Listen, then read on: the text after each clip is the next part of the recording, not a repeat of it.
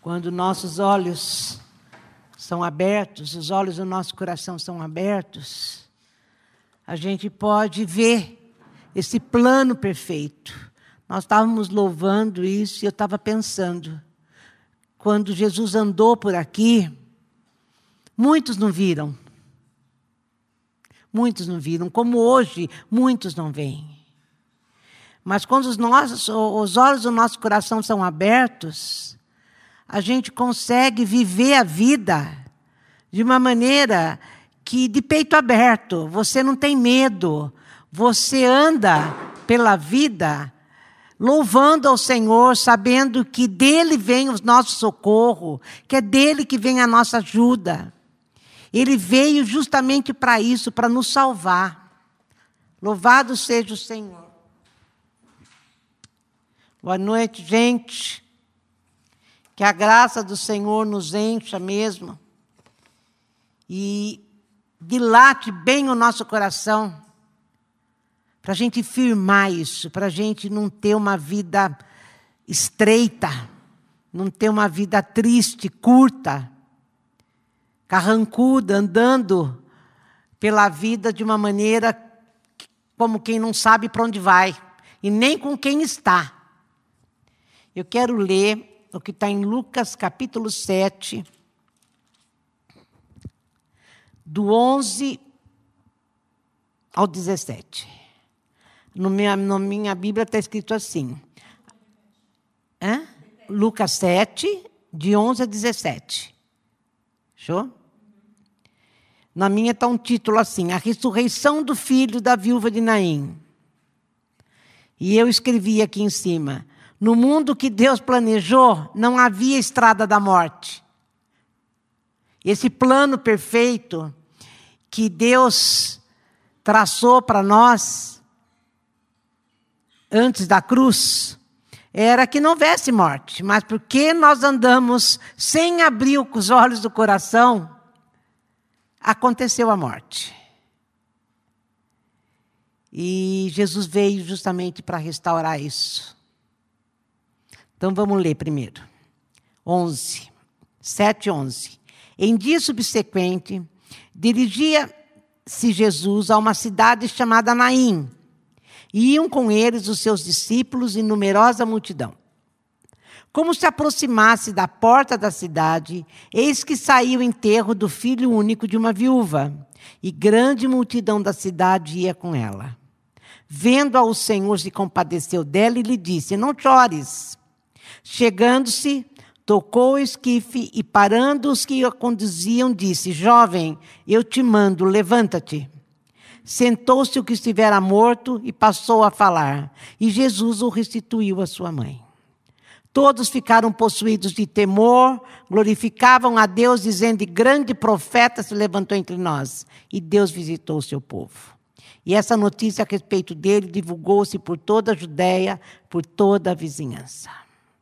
A gente vê aqui no texto e que há dois tipos de multidão.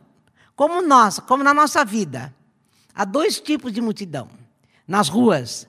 Aquelas que andam com feliz, com o coração aberto, como eu disse, e aquelas que andam com o coração angustiado, desesperançado, porque não sabe a razão da esperança que está dentro de si.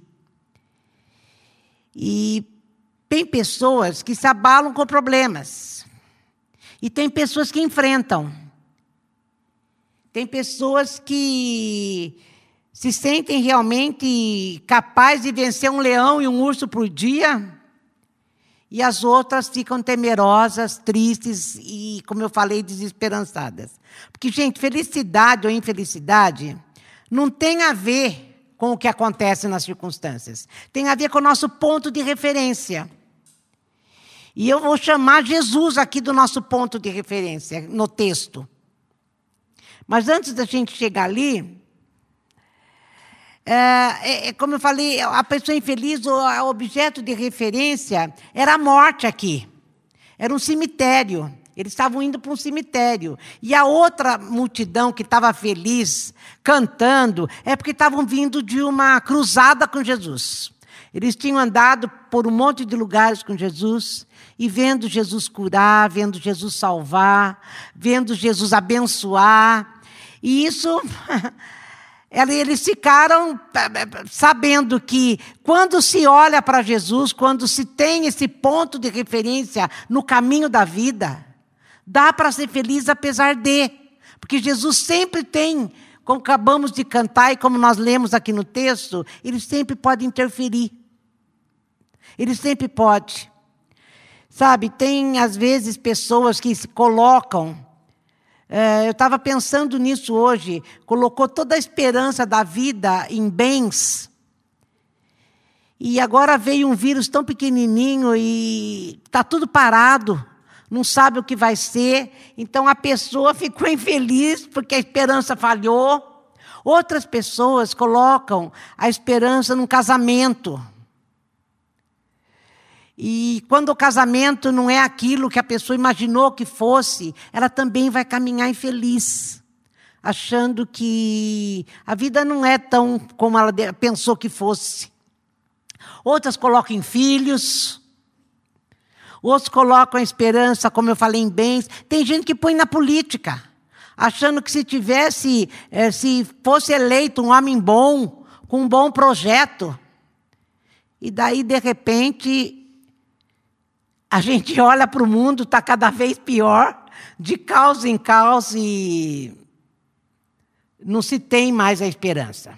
Mas, como eu disse, a felicidade tem a ver com o ponto de referência e não com as circunstâncias. A primeira multidão, a que estava feliz, alegre, olhava justamente para Jesus, olhava para a ressurreição, via a vida na perspectiva da ressurreição. Então, a diferença entre ela e aquelas que estavam tristes é para onde eles estavam olhando. Então, é importante é para ver para onde você está olhando, para que lado você está olhando. E quando você olha para Jesus, quando você abre o teu coração e consegue ver o que Jesus veio fazer, como fez aqui, você fica com o coração cheio de alegria. Aqui, gente, é, eu marquei algumas coisas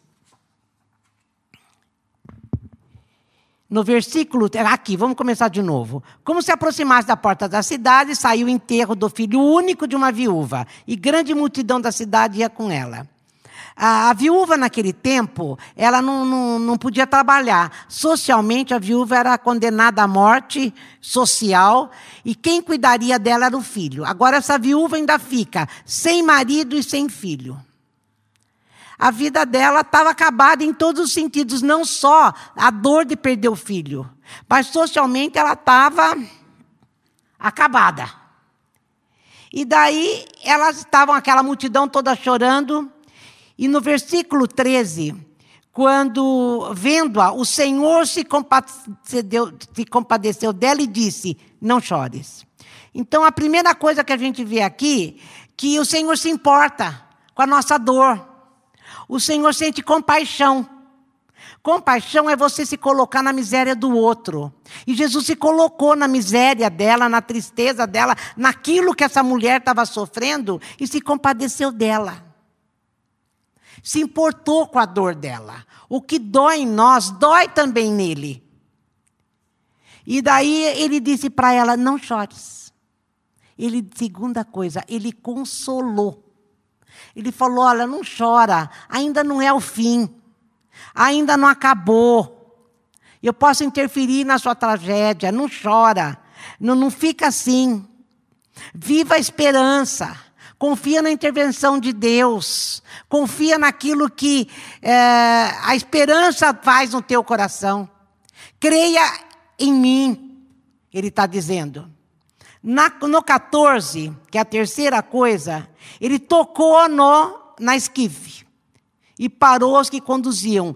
Jesus parou o caixão, parou a morte.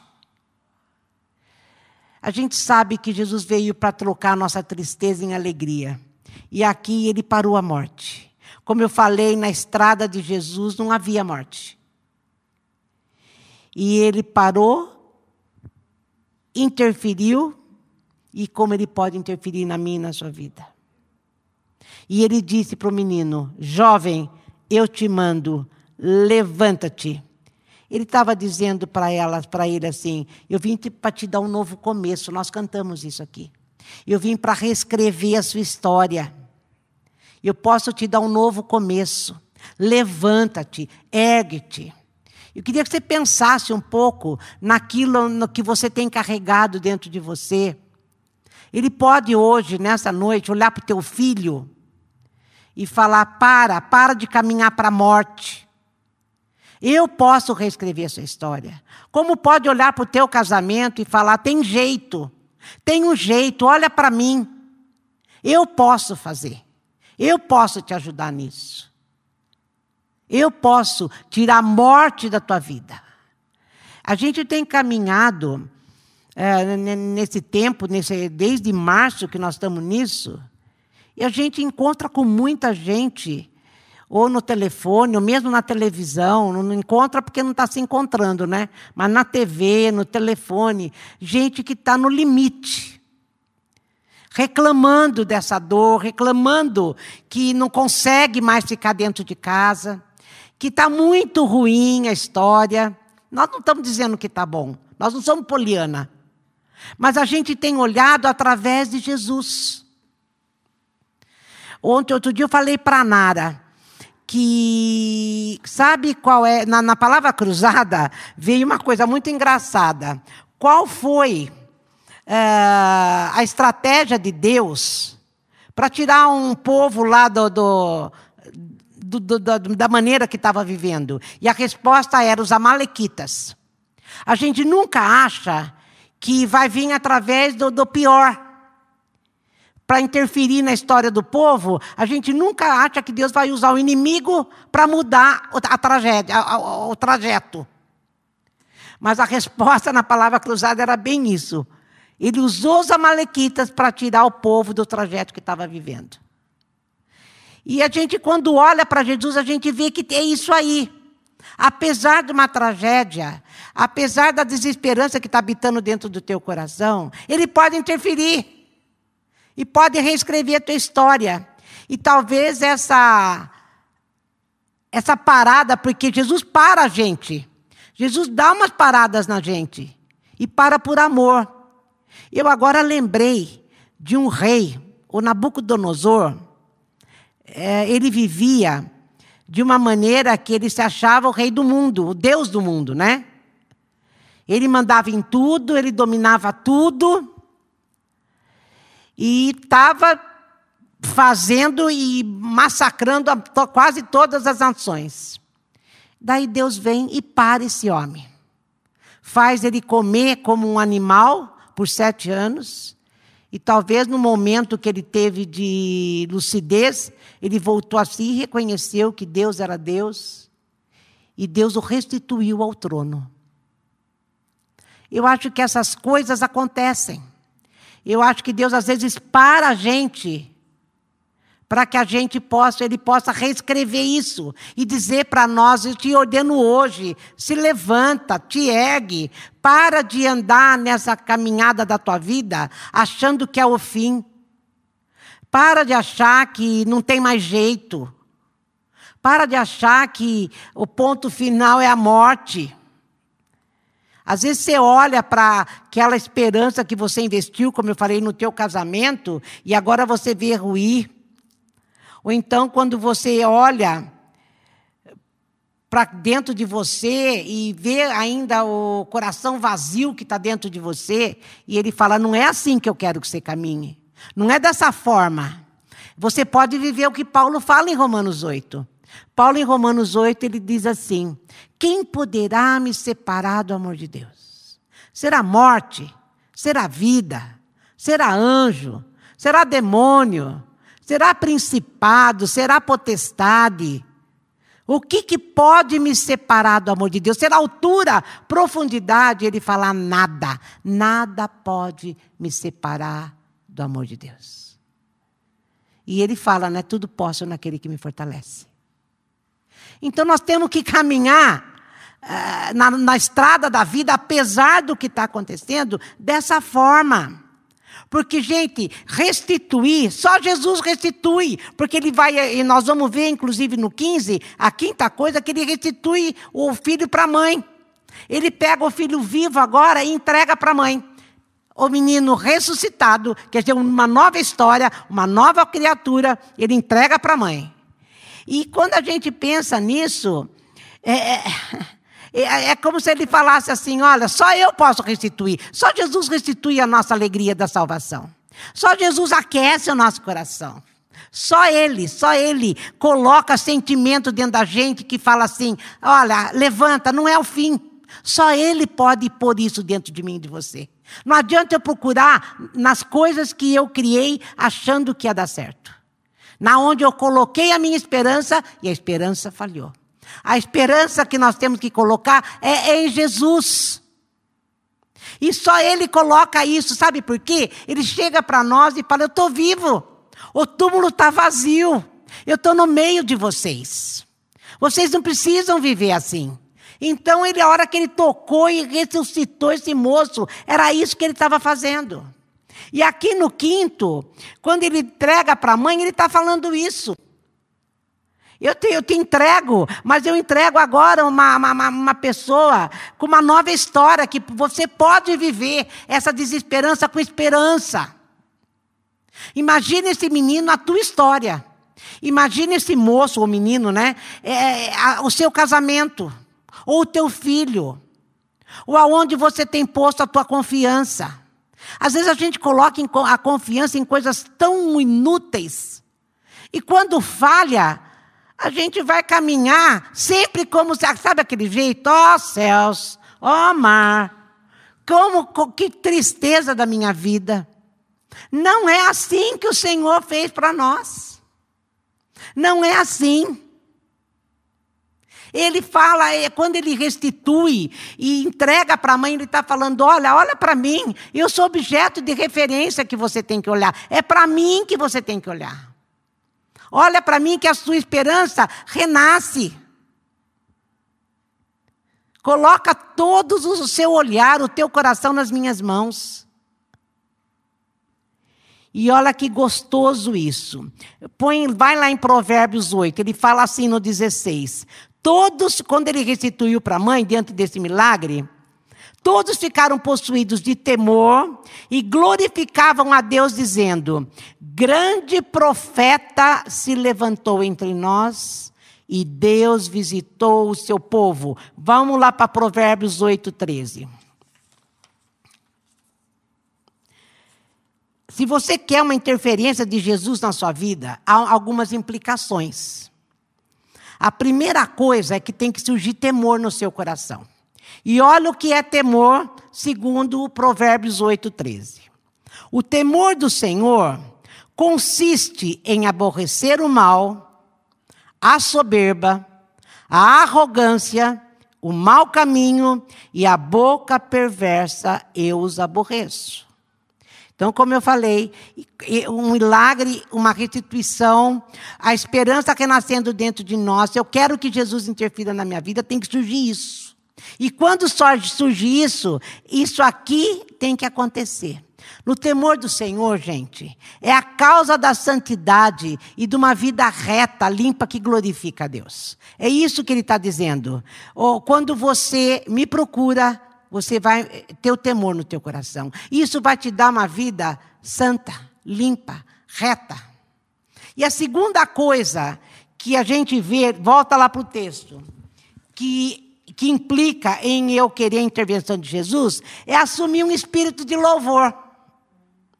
Admitindo que o que acontece na nossa vida é intervenção e visitação de Deus. Não é outra coisa a não ser intervenção e visitação de Deus. E eu gosto muito dessa frase. E Deus visitou o seu povo. Hoje de manhã eu estava conversando com a Rosângela no, Rosângela no telefone. E ela dizia assim: Não, eu sou, eu tenho algumas coisas, né? Porque eu procurei. Eu falei: Não, não é. Não é porque você procurou, não é porque você diligentemente se esforçou para ter. Esse dom que há em você foi Deus que te deu. Foi Deus que te deu dons. Ninguém consegue desenvolver nada de bom dentro de si, porque tudo que é bom, tudo que é perfeito vem do Pai das luzes, onde não há sombra e nem variação.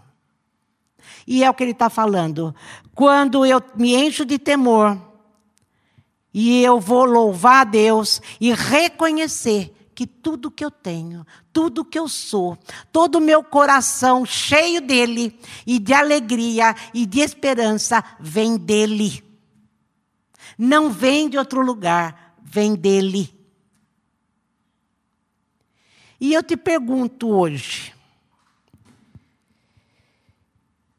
para onde você está indo? Você sabe? Você sabe para onde você está indo? Você sabe qual o caminho que você está tomando? E como você está caminhando? Porque o Senhor pode te dizer ainda hoje: te ergue. Ao seu coração desesperançado, Ele pode te dizer: levanta-te, eu tenho um caminho novo para você. Ou para a tua vida desestruturada, Ele pode falar a mesma coisa: levanta-te. Ele pode dar uma ordem de ressurreição na sua vida. Jesus está vivo. Nós não podemos esquecer isso, esse é o nosso objeto de referência. Ele não é um Deus morto, ele é um Deus que interfere, ele é um Deus que nos para por amor, como parou Nabucodonosor. Ele é um Deus que muda e reescreve a nossa história. Ele tinha um plano lá perfeito cumpriu o plano dele na nossa vida. Às vezes a gente pega atalhos, mas ele pega a gente a disciplina. Ele pega a gente no caminho errado e coloca no caminho de novo. E para mim ele está reescrevendo a nossa história. Mas ele quer que a gente viva dessa forma, mesmo no meio dessa parada, porque nós estamos parados. Nós estamos parados. Mas nessa parada, Ele quer que a gente continue olhando para Ele e viva com o coração cheio da esperança, cheio da certeza de que Ele pode interferir na nossa vida, seja qual for o nosso problema. Mas Ele não quer nos ver ca ca caminhando como se fosse para a morte. Ele venceu a morte. O túmulo está vazio, Ele está no nosso meio. Esse é o objeto de referência que nós temos que viver. Por isso a gente cantou hoje. Abra os olhos do teu coração. Que, aliás, que Ele abra os olhos do nosso coração. Porque até isso nós temos que pedir para Ele. Senhor, abre os olhos do nosso coração, porque nós queremos te ver. E aqui, ó, Deus visitou o seu povo. Imagina essa. Eu comecei a pensar nessa caminhada de, de, de tristeza, né, gente? Nessa caminhada de morte, nessa caminhada de luto. E quando existe essa, é, esse milagre, é, é, essa restituição da criança viva para a mãe, puxa vida, ele pegou o objeto de desesperança da mãe e devolveu vivo. E imagina o povo que estava. O povo que estava com ele já sabia que ele fazia isso. Mas aquele outro povo que estava indo para o cemitério deve ter sentido o coração arrebentar. O coração arrebentar. E é o que eu falei, o Senhor está querendo mesmo encher nosso coração de alegria, de paz, e mais, sabe, de marido, de filho, de tudo aquilo que a gente pôs a esperança e ela falhou. Nós erramos, nós nunca poderíamos ter colocado a nossa vida ou seja, o motivo da nossa esperança na mão de pessoas, na mão de coisas, na mão de circunstâncias. Porque, como eu falei, o que muda não é o caminho que estamos indo, porque estamos indo tudo no mesmo lugar, está todo mundo parado. Mas é o ponto de referência para onde estamos olhando.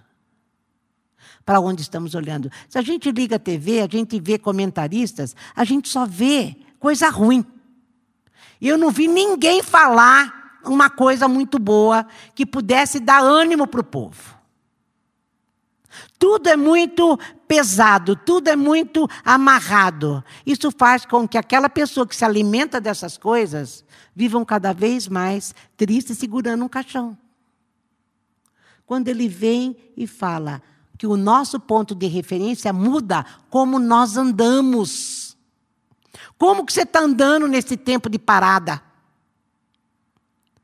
A certeza de que nós vamos sair dessa para melhor, em nome de Jesus? Não sei como vai ser, não interessa como vai ser. Nosso Deus não muda. E é dele que vem o nosso socorro. É dele que vem as saídas para nós. Evidente que eu vou buscar, vou trabalhar, mas sempre pondo a minha certeza e a minha confiança nele. Isso tem que fazer com que a gente ande aqui, ó. Glorificavam a Deus dizendo um espírito de louvor dentro de nós que a gente possa cantar em todo tempo. Não é só cantar música, não, é cantar em atitude, é cantar em posição, é cantar eh, na certeza de que para onde eu vou, Jesus vai, ou para onde Ele vai, eu vou, porque Ele está em mim. Deus visita a gente todo dia, Ele está em nós. Ele está em nós.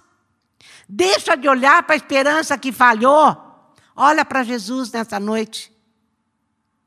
Entrega para Ele aquilo que você acha que está morto. Entrega para Ele aquilo que tem sido a causa do seu coração ficar pequenininho, aflito, desesperançado. Entrega para Ele. Fala, Jesus, só o Senhor pode. Só o Senhor pode. Me ajuda. Eu sei que o Senhor está comigo, me ajuda. Me ajuda a ver aquilo que o Senhor pode fazer para que eu viva melhor enquanto a coisa não acontece.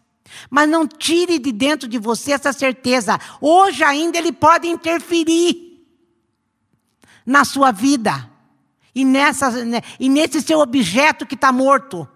Ele pode ainda hoje. E encher seu coração de temor e de alegria. Mas como eu falei, quem quer uma interferência de Jesus tem essas implicações: temor e louvor. Sempre reconhecimento de que é Ele que fez na nossa vida. Que o Senhor possa te abençoar, que você possa nessa noite, pelo menos, pensar um pouco nisso que está fazendo você ficar tão triste e tão desesperançado e entregar para Ele. Que amanhã pode ser um outro dia coloca na tua boca um louvor, enche teu coração de alegria. E a mesma caminhada de hoje que você fez desesperançado, amanhã seja cheio de esperança e de alegria. Em nome de Jesus. Senhor Jesus, ajuda-nos a crer. Até isso Ajuda-nos a crer que o Senhor é o mesmo. Ajuda-nos a crer que no seu plano perfeito, como eu falei, não havia morte. Mas se por acaso a morte nos visita, como visita? O Senhor é aquele que visita com ressurreição. Então, Senhor, tudo que está morto na nossa vida, nessa noite o Senhor possa visitar e ressuscitar.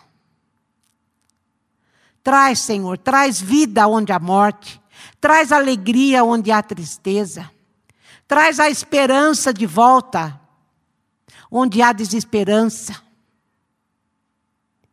E que a nossa caminhada nessa parada seja mais leve, Seja mais alegre, seja sem peso, seja na certeza de que caminhamos com o Senhor, como estavam aqueles discípulos vindo, Senhor, de uma cruzada com o Senhor, sabendo tudo que o Senhor fazia e tudo que poderia fazer. Nunca, Senhor, eles estariam ou, com o coração fechado, porque tinham presenciado tudo aquilo que o Senhor fez. Faz isso. Faz isso. Nós temos visto grandes coisas que o Senhor tem feito na nossa vida. E mesmo assim, a gente coloca a esperança no lugar errado. Nos perdoa, Senhor, nos perdoa. Mas hoje nós queremos entregar aquilo que está morto em nós para o Senhor. Cumpre, Senhor, cumpre, Senhor, o seu plano nas nossas vidas. Vem reescrever a nossa história, eu te peço, no nome de Jesus Cristo. No nome de Jesus Cristo. Que o Senhor te abençoe, que o Senhor possa ter falado ao teu coração, que o Senhor possa ter dito para você: eu sou aquele que chego e digo, não é o fim, eu posso fazer tudo novo. Para de chorar, para de chorar, porque eu sou aquele que mudo todas as coisas. Em nome de Jesus.